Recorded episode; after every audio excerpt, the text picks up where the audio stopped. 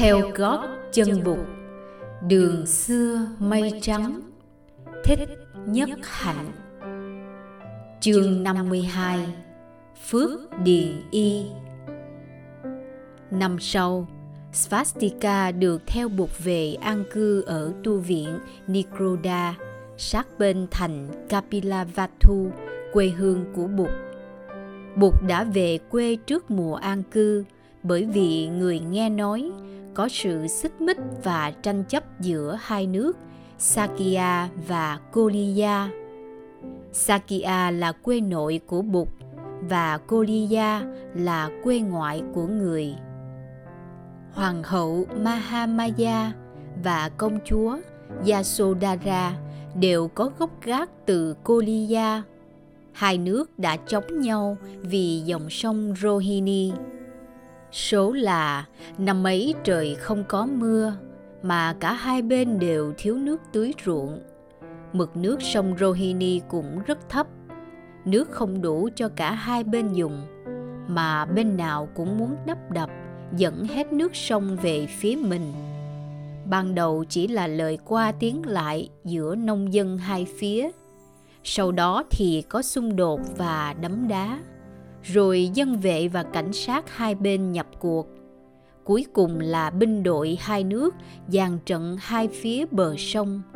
Tình thế trở nên gay cấn và nguy hiểm. Bụt muốn biết nguyên do của cuộc tranh chấp. Hỏi các vị tướng chỉ huy quân đội.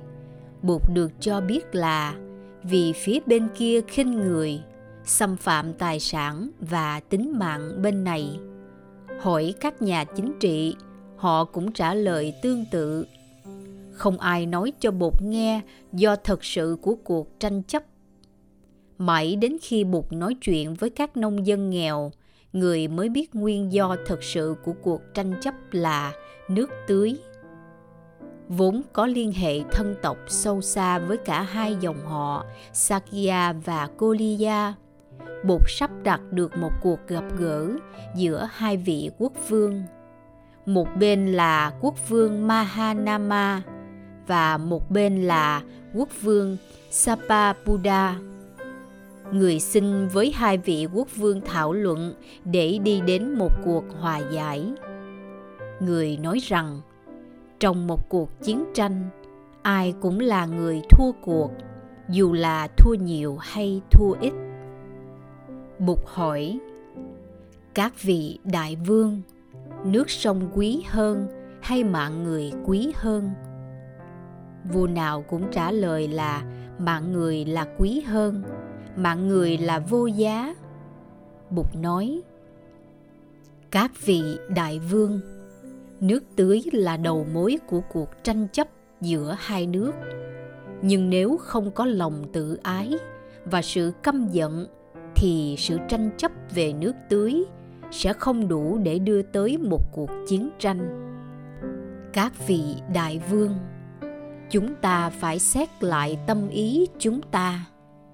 Chúng ta đừng vì lòng tự ái và sự căm giận lẫn nhau mà làm tổn phí máu xương của dân chúng hai nước.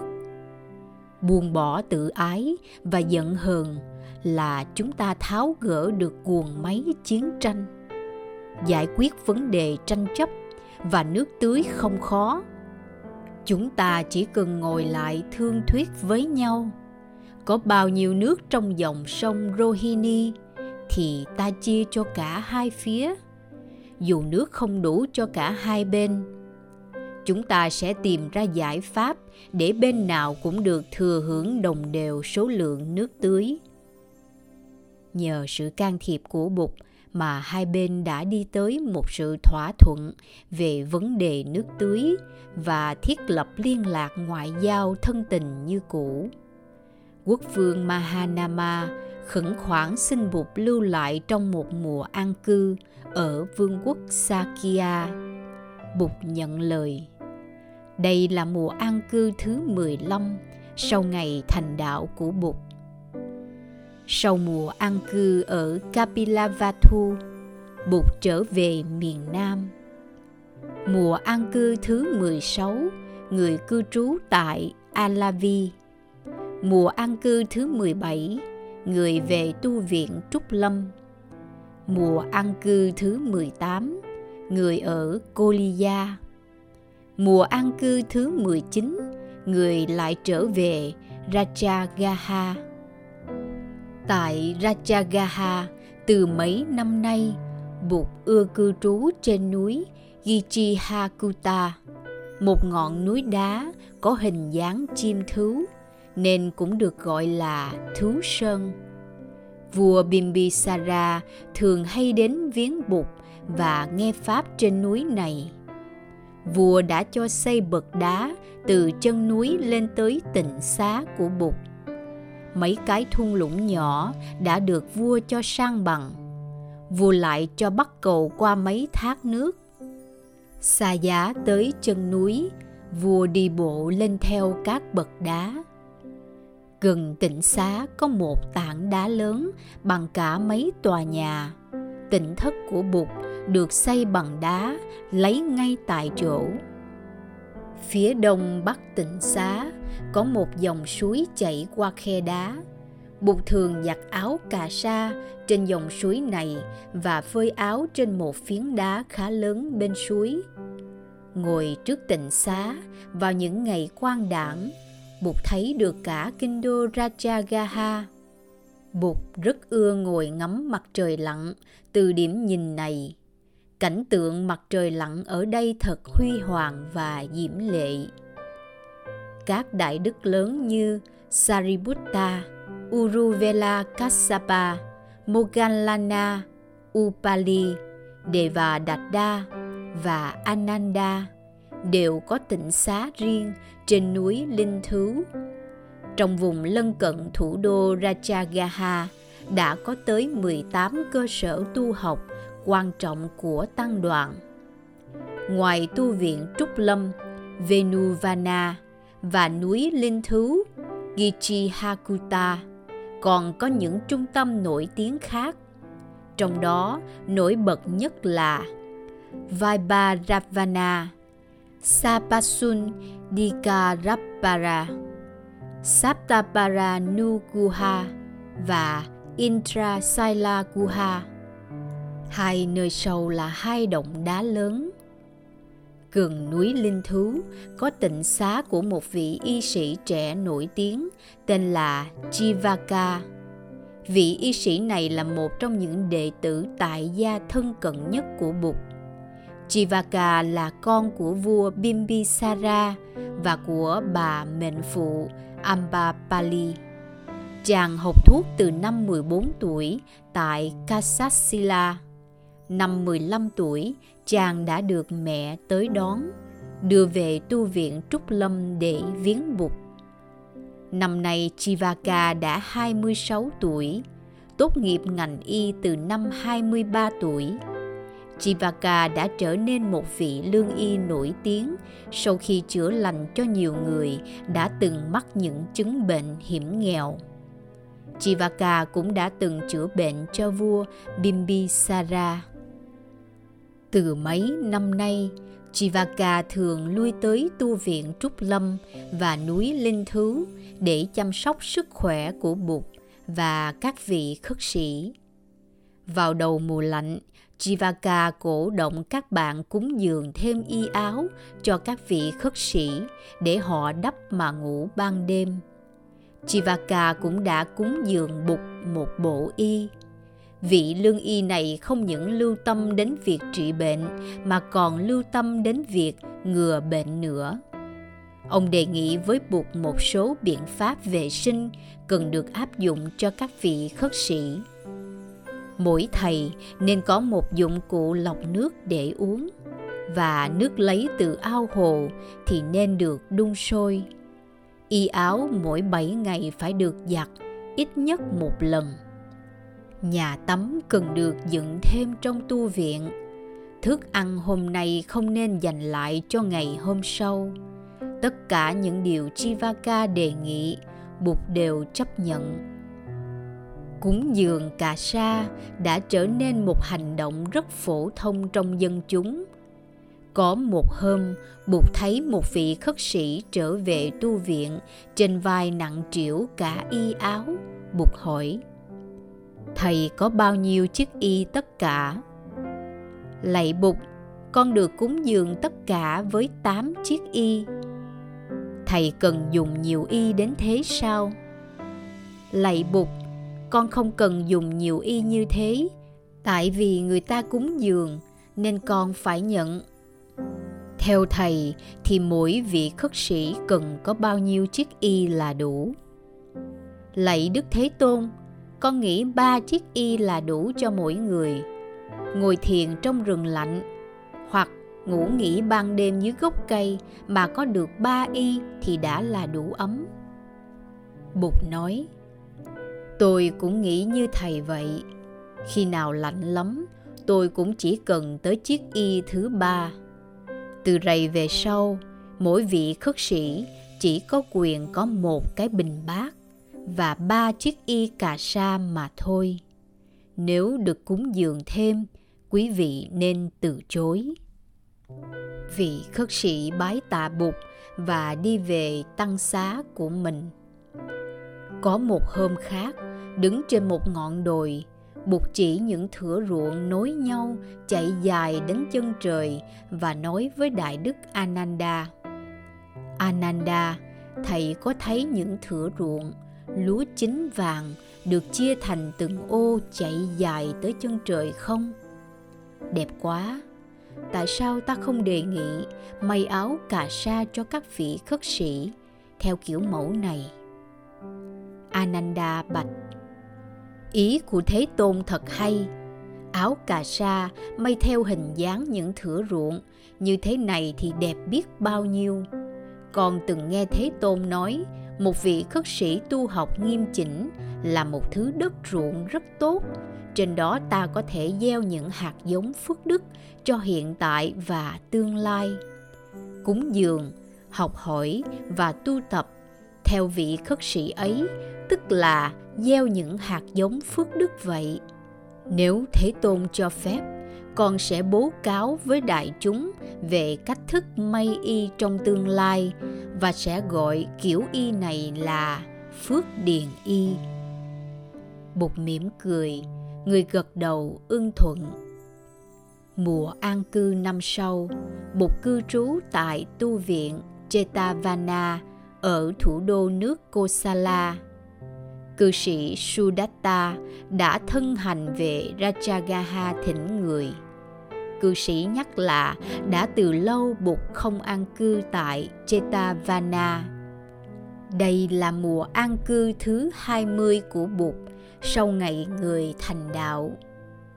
Năm nay Bụt đã 55 tuổi, được tin Bụt về an cư tại Savatthi. Quốc vương Besanadi mừng rỡ vua đem cả gia đình hoàng gia tới viếng Bụt.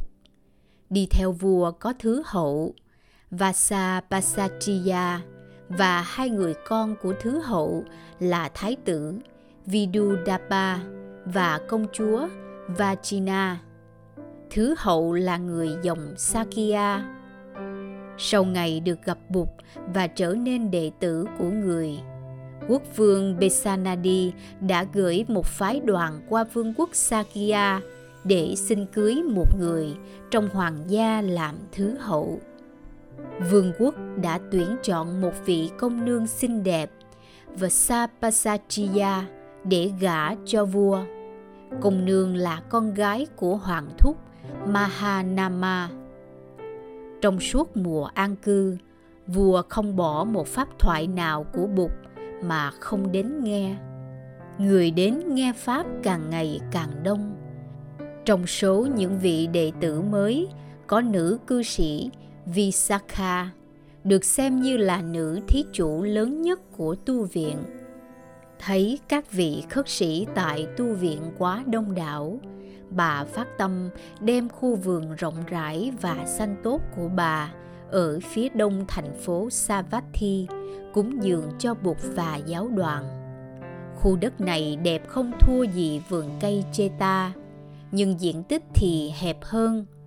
Với sự hợp sức của các bạn, bà Visakha đã xây dựng được nhiều tăng xá và thiền đường trong khu đất. Khi tu viện mới được hoàn thành, Đại Đức Sariputta đề nghị đặt tên là Tu viện Đông Viên Buvarama. Giảng đường ở trung tâm tu viện được đặt tên là Lộc Mẫu Đường. Lộc Mẫu Đường là biệt hiệu của nữ cư sĩ Visakha. Lộc có nghĩa là Migarai, là tên con trai lớn của bà. Nữ cư sĩ Visakha sinh trưởng ở Badia, trong vương quốc Anga. Cô là con gái của nhà triệu phú Dana Chaya. Lớn lên, cô lấy chồng ở Savatthi. Chồng cô cũng là một triệu phú. Hai cha con đều là đệ tử trong giáo phái Nigantha Nataputta. Hai người vốn không có cảm tình với Bụt và giáo đoàn khất sĩ. Nhưng nhờ đức hạnh và sự đầm thắm của Visakha mà hai người dần dần có cảm tình với Bụt và sau đó không lâu đều trở nên đệ tử của Bụt. Bà Visakha thường hay đi chùa với một người bạn gái tên là Supiya. Bà phát nguyện với Bụt là sẽ thường xuyên cúng dường thuốc men cho bất cứ vị khất sĩ và nữ khất sĩ nào đến Savatthi mà bị đau ốm sẽ cúng dường áo cà sa và khăn tắm cho tất cả các vị khất sĩ và nữ khất sĩ nào đến an cư tại Savatthi. Bà cũng đã triệt để ủng hộ ni sư Mahabhajapati trong việc thiết lập và trang bị một trung tâm tu học cho các vị nữ khất sĩ bên hữu ngạn sông Ganga gần sát thủ đô Savatthi. Bà là người hộ trì rất đắc lực cho các vị nữ khất sĩ, không những về phương tiện vật chất mà còn trên phương diện tinh thần nữa. Bà đã từng can thiệp và hóa giải những vụ xích mích xảy ra giữa ni chúng trong nữ tu viện. Trong một buổi pháp đàm tại giảng đường Lộc Mẫu, các vị cao đệ của Bụt đã đi tới quyết định quan trọng sau nhiều giờ đàm luận Quyết nghị đầu là đề nghị thầy Ananda làm thị giả thường xuyên cho Bụt. Đề nghị thứ hai là từ nay về sau, cứ tới mùa an cư thì thỉnh Bụt trở về Savatthi. Đề nghị đầu do Đại Đức Sariputta đưa ra, Đại Đức nói Sư huynh Ananda là người có trí nhớ bền bỉ nhất trong chúng ta. Trí nhớ của sư huynh thật là lạ lùng trên trần gian này không ai bị kịp. Mỗi khi buộc dạy điều gì mà có mặt sư huynh Ananda, thì những lời buộc dạy không rơi rớt đi đâu cả. Khi trùng tuyên lại những điều buộc dạy, thì sư huynh Ananda trùng tuyên không sót một câu hoặc một tiếng. Vì vậy, nếu được làm thị giả cho bục sư huynh sẽ có dịp nghe hết những điều bục nói dù là nói cho một đám đông hoặc là nói cho một người và sư huynh sẽ ghi nhận được những điều đó lời dạy nào của bụt cũng quý hóa không cùng do đấy chúng ta phải làm đủ mọi cách để gặt hái và bảo trì tất cả những điều người giáo huấn. Trong 20 năm qua, chúng ta đã dạy dột để rơi rớt và mất mát rất nhiều điều bụt dạy vậy sư huynh Ananda nên vì chúng ta và vì các thế hệ tương lai mà nhận lấy trách nhiệm làm thị giả cho Bụt. Các vị khất sĩ có mặt trong buổi họp đều tán đồng ý kiến của Đại Đức Sariputta. Đại Đức Ananda có vẻ ngần ngại. Đại Đức nói, Tôi thấy có nhiều điều bất tiện nếu các sư huynh cử tôi làm thị giả cho Bụt không chắc rằng Bụt đã bằng lòng cho tôi làm thị giả. Nếu chịu khó nhận xét, chắc các sư huynh cũng đã thấy rằng Bụt đã rất cẩn thận để khỏi mang tiếng là có con mắt đặc biệt với những người trong thân tộc Sakya. Đối với nữ khất sĩ Mahapajapati, vốn là dì mẫu của người mà người cũng rất cứng rắn. Còn Rahula thì từ ngày được làm sa di không bao giờ chú được ngủ trong tịnh xá của bụt hay ngồi ăn cơm riêng với Bụt. Tôi cũng thế, tôi cũng không bao giờ được buộc cho thân cận một cách quá đáng. Với lại, tôi cũng không dám thân cận với buộc một cách quá đáng. Tôi cũng ngại các huynh đệ nói ra nói vào, cho là tôi thốc mách và cho rằng vì tôi thốc mách cho nên buộc mới thỉnh thoảng gọi các huynh đệ lên để mà răng dạy. Nói tới đó, Đại Đức ngẩng lên nhìn Đại Đức Sariputta. Đối với sư huynh Sariputta, Bụt có một cái nhìn đặc biệt bởi vì sư huynh là người thông minh và tài giỏi vào bậc nhất trong số chúng ta Sư huynh đã là một người phụ tá rất đắc lực cho Bụt trong việc dạy dỗ cũng như trong việc tổ chức. Và cố nhiên là Bụt có đặt niềm tin lớn nơi sư huynh. Cũng vì vậy mà sư huynh đã bị nhiều huynh đệ ghen ghét. Tôi thấy khi quyết định có điều gì, Bụt thường hỏi ý kiến của nhiều người, chứ không phải là chỉ hỏi ý kiến của một sư huynh Sariputta vậy mà có những huynh đệ dám nói là những quyết định ấy là những quyết định của sariputta chứ không phải thực sự là những quyết định của bụt làm như bụt là người không có trí óc suy xét để đi tới được những quyết định quan trọng tôi thấy đó là một tội tăng thượng mạng rất lớn tôi ngần ngại không muốn vâng lời các sư huynh là vì thế Đại Đức Sariputta cười. Tôi thì tôi không ngại khi có huynh đệ nào hiểu lầm tôi, mà tỏ vẻ ganh ghét. Tôi nghĩ là khi nhận thấy điều gì thực sự có lợi lạc, mình phải có can đảm làm theo. Dù ai nói ngửa nói nghiêng, mình cũng không nên, vì vậy mà thối chí. Sư huynh Ananda, chúng tôi biết sư huynh là người có ý tứ lắm, nhưng chúng tôi nghĩ là nếu sư huynh không nhận lời yêu cầu của anh em thì đạo pháp sẽ rất bị thiệt thòi cho thế hệ hiện tại và nhiều thế hệ về sau. Đại đức ananda im lặng hồi lâu, không nói gì. Cuối cùng thầy lên tiếng. Tôi sẽ vâng lời các sư huynh để làm thị giả thường xuyên cho bụt. Nếu các sư huynh có thể bạch với người, chấp nhận những điều mà tôi yêu cầu sau đây. Thứ nhất là xin bụt đừng cho tôi y áo mà người ta cúng dường người. Thứ hai là xin bụt đừng cho tôi những thức ăn mà người ta đem đến cúng dường người. Thứ ba là xin bụt đừng cho tôi ở cùng trong một tỉnh thất với người. Thứ tư là xin bụt đừng cho tôi đi theo khi có một thí chủ thỉnh người thọ trai. Thứ năm là xin bụt biết là bụt có thể cùng đi với tôi khi tôi được một thí chủ thỉnh tới thọ trai. Thứ sáu là xin bụt cho tôi có quyền tiến dẫn hoặc từ chối những người muốn được diện kiến với người. Thứ bảy là bụt cho tôi được hỏi lại người mỗi khi có điều gì người nói mà tôi chưa hiểu. Thứ tám là xin bụt lặp lại cho tôi đại ý những bài pháp thoại, mà vì bất đắc dĩ tôi không có mặt để nghe. Đại đức ubali góp ý, những điều sư huynh ananda đưa ra đều là chính đáng. Tôi chắc những điều ấy sẽ được bụt chấp nhận. Duy có điều thứ tư tôi thấy chưa ổn. Nếu sư huynh không đi theo bụt khi có thí chủ thỉnh bụt tới thọ trai thì làm sao sư huynh được nghe những lời bục dạy vị thí chủ?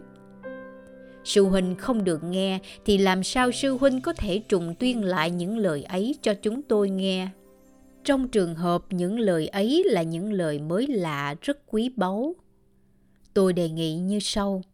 Mỗi khi bột được cung thỉnh, ngoài sư huynh ra, nên có một huynh đệ khác đi cùng như vậy sư huynh tránh được miệng thế gian là nhờ nương vào bụt mà sư huynh thường có thức ăn ngon. Ananda cười. Điều sư huynh nói đó cũng chưa ổn. Trong trường hợp thí chủ chỉ đủ sức cúng dường cho hai người mà thôi, thì sao? Thì hôm ấy, bụt và hai sư huynh ăn ít lại một chút chứ sao?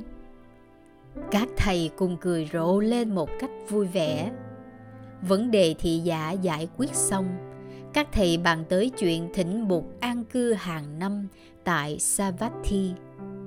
Savatthi hiện có tới hai tu viện lớn cho nam giới, tu viện kỳ thọ cấp cô độc và tu viện lộc mẫu. Ngoài ra còn có một tu viện cho ni giới, nên lấy Savatthi làm căn cứ hành đạo. Ở những vương quốc lân cận, ai muốn gặp Bụt mà không biết người ở đâu thì cứ về Savatthi trước mùa an cư là tự khắc gặp Bụt. Đó là cơ hội đồng đều cho tất cả mọi người. Các vị khất sĩ và nữ khất sĩ từ các quốc gia khác có thể tới Savatthi an cư mà không gặp trở ngại vì các đại thí chủ lớn như Anatha Pindika và Visakha đã phát nguyện cung cấp thực phẩm, thuốc men, y áo và chỗ cư trú cho bất cứ vị khách tăng nào tới đây. Sau khi kết thúc buổi pháp đàm, các thầy cũng đi đến tìm Bụt tại tỉnh thất của người để trình bày những ý kiến đã được tổng hợp được. Bụt chấp nhận hai đề nghị của các vị cao đệ một cách hoan hỷ.